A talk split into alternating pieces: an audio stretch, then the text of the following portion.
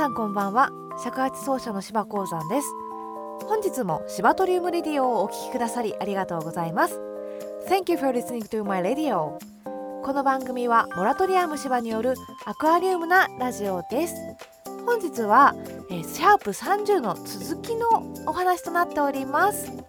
再び素敵なゲストマンドリン奏者堀正孝さんとのトークをお楽しみください。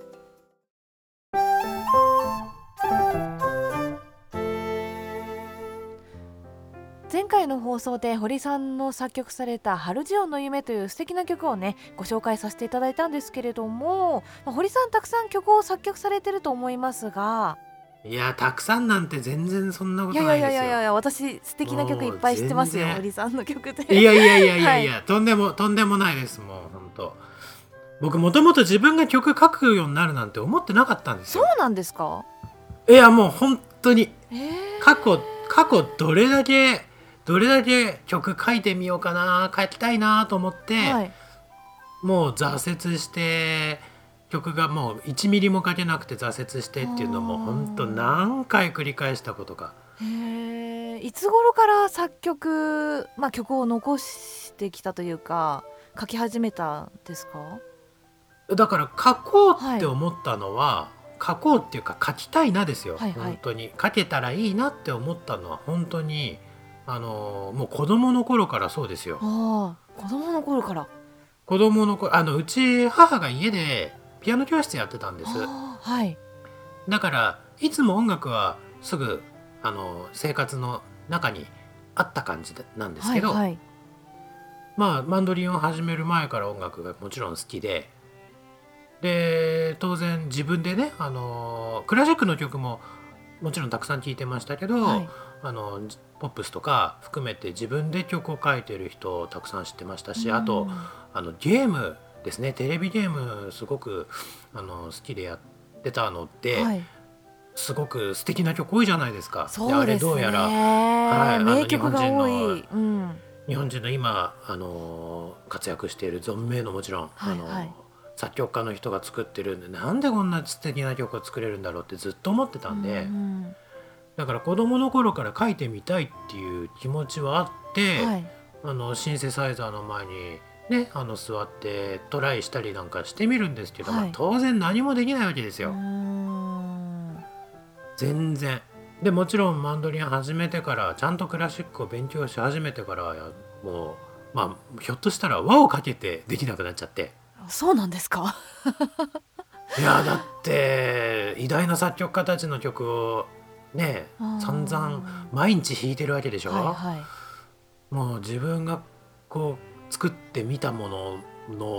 もう一小節でもうこれはダメだなって、歩き始める前にダメなのが分かって歩けない状態ですよ。そんな感じだったんですか？いやもう本当に1ミリも書けませんでしたね。じゃあ書けるようになったのはどんなきっかけが？で無理くり書いたのはですね、はい、そう無理くり書いたのは、はい、高校の卒業制作。あ、なんか、はいはい、なぜかうちの中高一貫なんですけど、はい、高校を卒業するときになんか卒業論文を書けみたいなのになって、はい、高校生でですよ、うん、何にも研究してないのに何の論文を書けって言うんだって思うんですけど、はい、きっとそういうお達しがあったと思うんですけど、はい、上からなんか高校生のくせになんか卒業論文書けみたいになって大学みたいな感じだけど、はい、多分ねうち大学の付属の中高だったんで、あ、なるほど。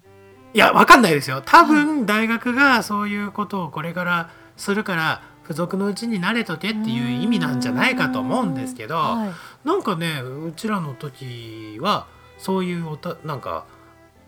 そういう流れになってて、はい、でみんななんだかね何書いたんだろうなと思うんですけど、うん、で嫌じゃないですか書くの。そうですね、私たちね学校が音楽だったんで論文書いたことないんですけどみんな大変そうだなっていうのはすごくよくわかります。いやね、嫌じゃないですか。原稿用紙何十枚も書けないじゃないですか、はいはい、だからなんとか逃げらんないかと思って、はい、で先生がまあ卒業論文でもいいし、はい、卒業制作でもいいよって言ったんですよ。なるほど。これは締めたと思って、うん、で美術部の子たちなんか当然自分の作品にするわけですよ。あじゃあそこでもうこれは、うんうん、これはもうなんか曲を作って、うん、なんかこれでね自分で作った曲ですって言って発表したらみんなが一生懸命ね、もう右も左も分からずに原稿用紙何十枚分も格闘しているものを、はい、僕らはきっとね5000字数枚で済ませられるじゃないかまあ確かにそうですね、まあ、非常にへその曲がった考えでですね、やり始めたもののこれが意外と大変だったっていうそれはマンドリンのソロの曲だったんですか？いや全然アンサンブルで書きましたけどすごい。いや当時ですね、はい、ファリアにハマってて、はい、マヌエル・デ・ファリアですね、はい、スペインのクラシックの作曲家、はい、ファリアの曲がすごく好きで、はい、こういう曲を書きたいなってちょうど思ってた時だったんですよ。で切るわけないんですよ、書けるわけないんですよ、そんないきなりなんですけど、まあこういう曲が書けるようになりたいなって言って聴きまくってもう毎日毎日聴きまくって、はい、でなんかほんのり似たような曲を書いて、はい、なんとか提出したんですけど、まあ当然オクラですよね。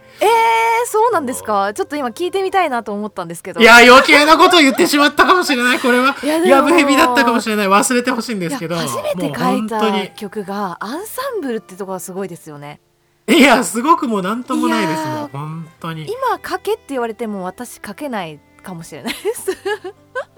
アンサンブルは。でも鉱山さんこの間吹奏楽のアレンジしてるんだから、よっぽど100倍大変ですよ。いやそれがちゃんとね形になってるかどうかって言ったら何とも言えないとこあるんでそんなまたご謙遜だからね。そうやってなんとか書こうとしたものの、はい、まあ、半分近くこれはなパクリだよっていう感じになってしまってはい、はい、まあ、出来がどうかはちょっと分かんないんですけど、まあオクラ入りしてしまったんですが、その 2,3 年後かな、はい、またねチャンスが巡ってきたんですよ、はい、大学生の頃僕がすごく、まあ、大好きで尊敬している、マンドリニストの先輩、同門の先輩がですね、はい、結婚をして、はい、でまあちょっと関西の方に引っ越されてしまうと、うんうん、まあ、いうことがあったんですけど、でその時に飲み会でですねその先輩と一緒に、はい、飲み会ご一緒していたら、まあ、おめでとうございますって話になるわけじゃないですか、はい、そしたらねなんかすごく冗談だと思うんですよね。冗談だと思うんだけど、はい、堀くんなんかお祝いに曲書いてよって言ったんですよ。あ、まあなんか ありがちなシチュエーション書けると思ってないと思う、はい、だからなんだろう多分ね鉱山さんの、はい、育ってきた環境ではきっとね作曲家の人ももちろんね畑田さんはじめ、うん、いらっしゃったと思うし、自分で曲を、ね書くっていうことがあったかもしれないですけど、僕の育ってきた、はい、まあ、マンドリンとかクラシックのオケの世界だと、やっぱりその曲を書けるっていうのはもう特殊技能なんですよね。あ、まあそうですね。クラシックの世界だとなかなかやっぱ書くっていう方向に向かう人は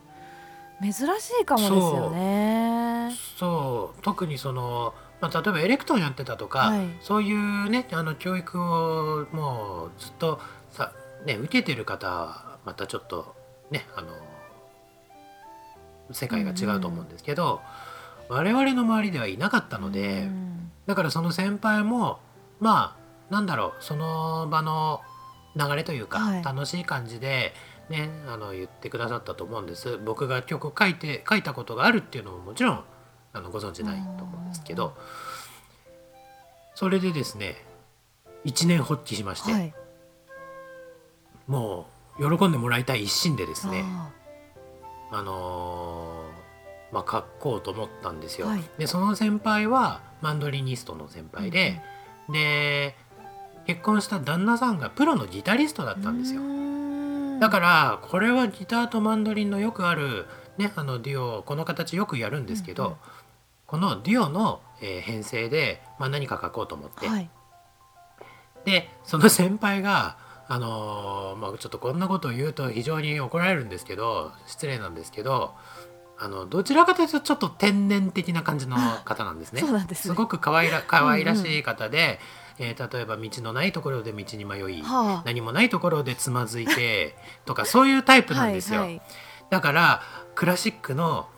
かっちりとした作品というよりかは、なんかちょっとこうジャジーというか、肩の力が抜けたような曲を書きたいなと思ったんです、うんうん、それでその時勉強してたのはね、芸大の、赤本ってやつですか、和声、はい、和声楽、はいはい、この和音にはこうやって動くとか、これが禁則、これが禁則、これはやっていけない、これはダメみたいな、そういう厳格なね、作曲というか和声楽、はい、ハーモニーの勉強をしてたので、はいね、まあ、それもあってちょっとなんか書く気持ちになれなかったっていうのもあったんですけど、でもなんかそんな雰囲気じゃないなと思って、ある楽器屋さんに行って、作曲入門とか、はい、そういうライトな本をね、ちょっといくつか読んでたんですよ、うんうん、読み漁ってたんです。そしたら、まあ、2,3 冊ぐらいめぼしいものを見つけて、はい、読んで、ああこうやってみんな曲書いてんのかと、ね、いう感じで読んでたんですけど、もちろんそれ読んだだけじゃ書けるようにならないんですよね。そうですね。それでその中に武蔵野音大の、はい、ジャズのハーモニーの教科書っていうのが、まあ、それも表紙赤いやつと、はいね、上巻が赤、下巻が紺だったかなのやつで、もう今まで僕が勉強してたのと全く違うことがダーッと書いてあるんですよ。とりあえず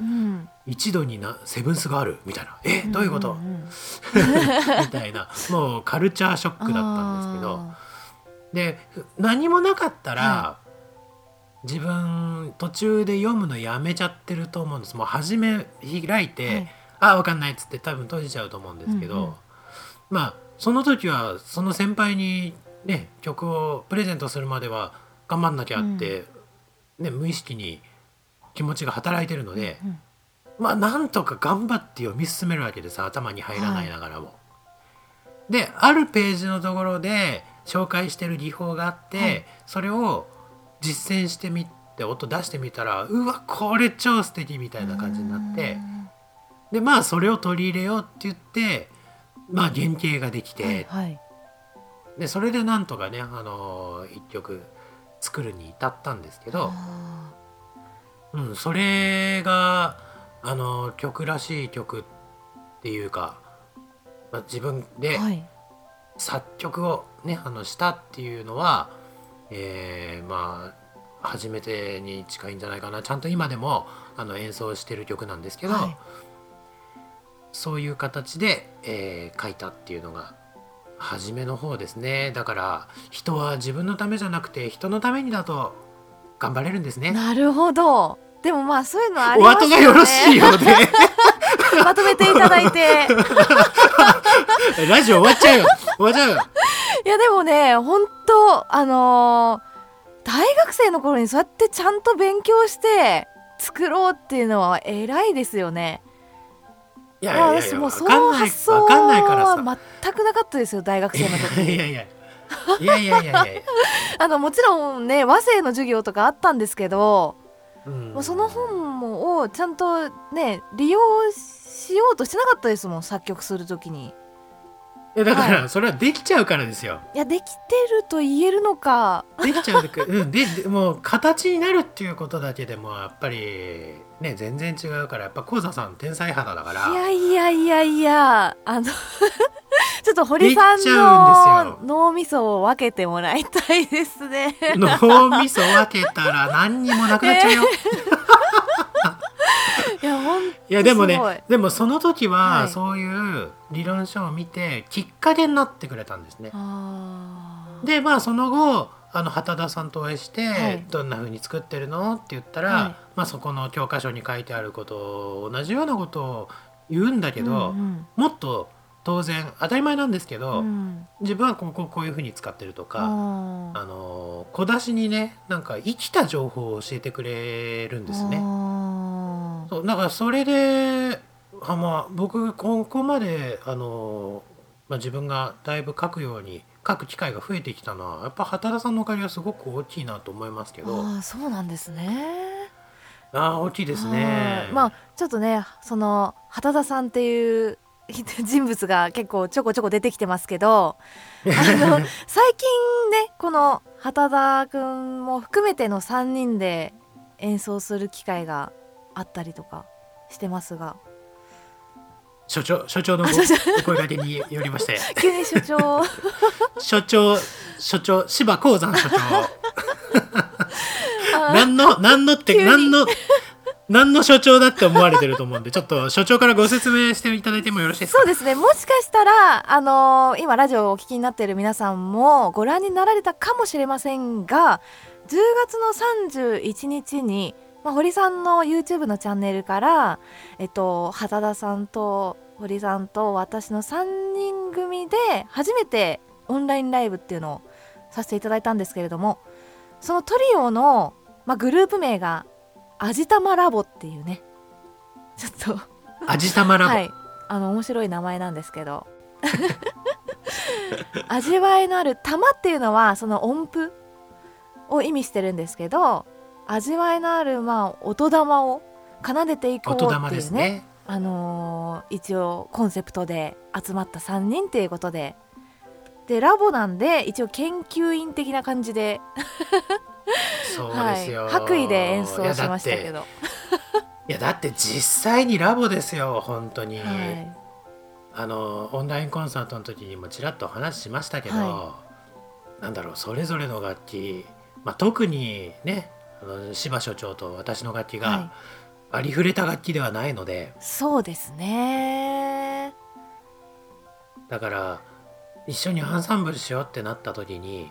それぞれね、まあ、もちろんそこに合わせてくるピアノももちろんなんですけど3者がなんかそれぞれで工夫をすごく、ね、することによって、ね、成り立つアンサンブルだと思うんですよ、うんうんうんうん、まあ、でもねすごいいい感じになったんじゃないですかね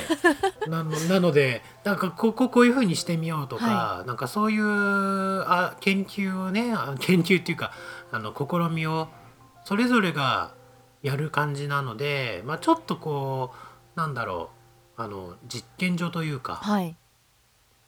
研究室っていう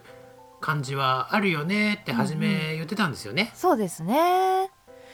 でまあ実際ねコンサートにたどり着くまでにいろいろとなんか自分たちのお家で撮って音をやり取りしてみたいなその話そうですねはいこともしてましたしねみんな宅録ができるんでね、はい、宅録っていうのは自宅録音のことですけれども、はい、そう最近いろいろ機械を導入いたしましてそうですねみんなそれぞれなんかお家でできるようになってますので、はい、そう、はい、テレワークですよテレワークしてましたね長らく録音もテレワーク私たちが初めて合わせたのはそのテレワークでした結局そうですねそれだから リハーサルの時変な感じでしたよねなんか今合わせてんの初めてなのに、はい全く初めて感がないのはなんでだろうと思って確かに、まあ、でもね堀さんがちゃんとそのミックスっていってそのまとまった音をさらに調整してくださってたんでよりその音聞いてたからっていうのもあるんじゃないですか。ああ、うん、そうですねまとめる作業はそうですねだいぶしてたからかな、はい、それはあるかもしれないですがいやだから本当になんだろうこういうことができる時代になったんだなと思いますけど、はいはいはい、そんな味玉ラボなんですが、この間そのオンラインで披露した曲、堀さんが、作曲されたものにそのピアニストの畑田さんが手を加えた曲っていうのね、披露させていただいたんですけれども、はい、こちらの曲を次にお聴きいただきたいとは思うんですが、どんな曲ですか？もともと私が作ったアルモリカの伝書っていう曲があるんですけれども、はい、そちらを畑田さんが、調を変えて、そして尺八が、入った状態に、アレンジしてくださいまして、はい、イメージがすごく変わったんですね、元の曲から、はい、なんか元の曲は、どちらかというとこう緑とか風とか、ね、そういうイメージが強い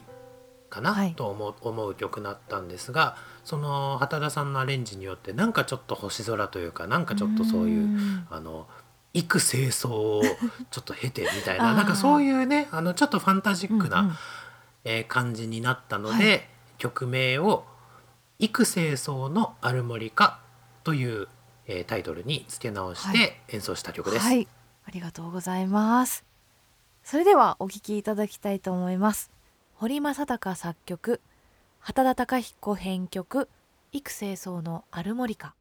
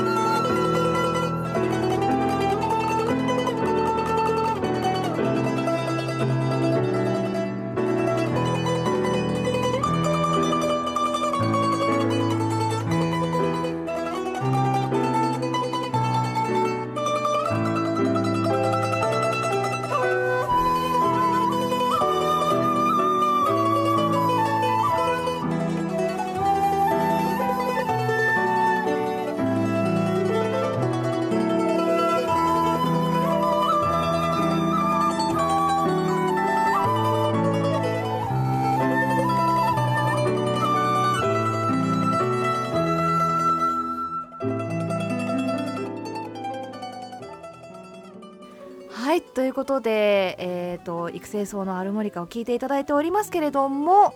こちらの音源はですね、先ほどもお伝えしましたが、堀さんの YouTube のチャンネルの方から、ライブ全体もお聴きいただけるようになっておりますので、続きはそちらでご覧いただければと思います。はい、柴所長の素晴らしい演奏もお聴きいただけますので、ぜひ、ご覧ください。はい、お願いいたします。作曲についてちょっとね、今お話ししてたんですけど、はい、鉱山さんはどうですか？あ、私ですか？もうかけちゃうんでしょうね。喋ることないですよ。なんかね、ライブではい、即興的なことも結構されるじゃないですか。ああ、そうですね。なんかまあ私もちゃんと書こうと思って勉強すればよかっただろうに、勉強せずに来てしまったんですよね。で、今更になってもうちょっといろいろ知るべきだなと思ってるところです。いやいやいやいや、なんかね、いろんな作風の曲もあるし。素晴らしいなと思うんですけど、僕にとっては、はい、作曲する作業ってすごく発掘に近いんですよね。発掘、いつもね、はい、いつもこれちょっといろんなところで書いたり言ったりしてるんですけど、はい、発掘作業って近いなって思うことが感覚的にありまして、はいはいはい、まあ、詳しく話してるとまたちょっと時間が長くかかってしまうんですけど、はい、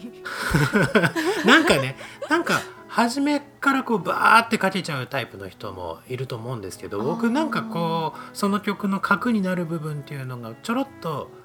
見つかって、見つかるまで大変なんですよ。で、見つかったらちょっとその前後をどんな感じかなってこうつなげていって、はい、あ、こっちじゃないとか、あ、こっちでいいとか、そうやってなんかじわじわできてきてみたいな、なんか探してる感じ、自分で作ってるって感じ全然ないんですよね。なんかそれをちょっと、そういう書き方の方初めてです。あ、本当ですか？はい、あ、いるかと思った。あ、そうですか。なんかね、だから自分の曲ですとかって言うんですけど、なんか作り出した感がそんなにないんで、それはその自分の中にあるものから発掘していくってことなんですか？いや、どうなんでしょうね。やっぱりそれは神様が与えてくれるものなんじゃないかな。神からの降ってくる系ですか？いや、降ってね、来ないんだと思うんですよね。多分降ってくる人ってもっとブワーって、畑田さんなんてやばいですよ、本当。一緒にコンサートツアーしてる時に新幹線の中で、はい、なんか急いで五線紙とペン取り出してダーって書いて、なんかできたとか言うんですよ。もうあの人本当天才ですよね。そうですね。意味わかんないですね。意味わかんないです。僕はもう本当真逆。でもなんかその丁寧にこう音楽を紡ぎ出して構築させていく感、こう演奏してる側でもなんかこう感じるところありますね。いや、なんかその、なんかこう考えて、なんかそういう部分あるじゃないですか。ここはその1曲目に聴いていただいたそのハルジオンの夢が入っている、はい、組曲の方もその音形とかすごいこう考えて作られてましたよね。あ、それはあの曲に関してはそうですね。あの曲に関してはなんかそれはちょっと意識して、だんだんね、そういうのを意識できるようにだんだんなってくるっていう感じなんですよ。そうだから、そのさっき先輩に書いた曲の時なんかはそんなこととってもね、うんうん、考えられなくて、ね、大変だったんですけど、まあ作曲ね、そんな風にやってます。これなんか多分面白い話になると思います。他の方々も一緒に今までのゲストの方とか交えてお話ししたら、はい、なんか結構面白いトピックじゃないかなと思うんで。あ、確かにぜひシバトリウム祭りを開催していただいて、収集つかなくなっちゃうんじゃないかと思います、ね、でもそのメンバーでね、なんか一曲生まれたらめちゃくちゃ面白そうですけどね。ああ、もうなんか本当に天才がめちゃくちゃ何人もいて、もうわけわかんない感じになると思うんで。褒め言葉ですよ。そうですか。なんかすごくユニークな方多いんでね、面白いことになりそうだなと思います。そうですね。誰が舵を取ればいいんだ的な感じですね。それは柴所長、あなたでございます。できるかな。当然ということでまたそういう機会もあればなと思います。はい、ぜひぜひ。でもなんかそのちょっと話戻しちゃうんですけど、はい、そのやっぱクラシックのねそういう名曲とかもまあ同じ部分あると思うんですが、曲をこうやって追求していく中で、あ、ここってこうだったんだみたいな発見があったりする、うん、その奥が深い曲ってあるじゃないですか。あ、うんうん、そういう感じじゃないですか、堀さんの曲って。あ、そこに話が戻ってるんですか。あ、なるほどそれだけちょっと言いたかったんですあ、もうありがとうございます、はい、そんな、はい、いや本当にね、自分で作ってる感が全然、はい、作り出してる感がなく書いてるのでそうかな、はい、もう掘り出し物ですよ。掘り出し物、ね、掘りだけにそうやっぱりいや自分で言うのもどうかと思って言った後にちょっとね今冷や汗かいてたんですけど所長が無事に回収してくださいましたありがとうございます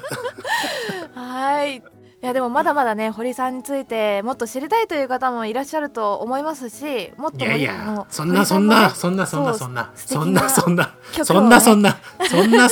きたいっていう方もいらっしゃると思うので、ちょっと最後に堀さんの今後の、まあ、情報というか宣伝をお願いしたいと思うんですけれども。あ、はい、はい、では手短になるように頑張ります2020年12月8日に私の新しい CD 田中恒彦の生涯がキングインターナショナルより発売となります。この田中恒彦さんという方は大正時代にマンドリンを手にして日本で最初のプロマンドリニストとして活躍した方です。2020年の今年はなんと生誕130年を迎えるということで、先ほど朝ドラエールの話がちょっと出たんですが、まさにあの時代をですね、生きてらっしゃって、その物語の中で、出てきたオペラ歌手の三浦玉木さんという方がいらっしゃいますが、その方との、共演といいますかね、彼女の伴奏を、したこともあるという、方です。で、その方が生涯を通してこういう曲を弾いたとか、こういう曲を作ったとか、そういう各ライフステージごとのですね、それを象徴する曲などを調べて、1枚の CD にまとめたものですので、日本におけるマンドリン、もちろん西洋音楽の黎明期ね、そういった時代を、体験できる一枚になっていると思いますので、皆様、もしよろしければお手に取ってお聴きいただきたいと思います。はい、ありがとうございます。私もちょっとこの CD 出るの楽しみにしております。ありがとうございます。はい、12曲も入ってるんですね。12曲も入ってるんですよ。はい、たっぷりとした内容で、たっぷり12曲入って、お値段が税込み3000円。おーはい、なんとお手頃な4000円払ったら1000円もお釣りきちゃう。本当ですね。5000円払ったら2000円もお釣りきちゃうもう2枚ぐらい買えちゃうかも2枚と言わず3枚4枚ね、ぜひぜひ、はい、鑑賞用、贈答用、保存用いいですね、ご近所さんへのお土産を、はい、いろいろございますが、はい、ぜひぜひキングインターナショナルさんから出るので、はい、Amazon とか、はい、タワーレコード HMV といったですね、はい、通販サイトはもちろん、はい、各主要な楽器店さん等でも全国的に、発売となりますので、12月8日以降ですね、お近くの CD ショップ、楽器店さんに行っていただければ、おそらく、並んでいるんじゃないかなと、うんうん、思われますので、ぜひ、チェックしてみてください。はい、ぜひぜひ皆さんもお手に取っていただければと思います。その他堀さんに関する情報などは概要欄の方にホームページだったり、あとは YouTube の、チャンネルの URL などもついておりますので、こちらの方からご覧いただければなと思います。ということで本日のゲストはマンドリン奏者の堀正孝さんでした。ありがとうございました。どうもありがとうございました。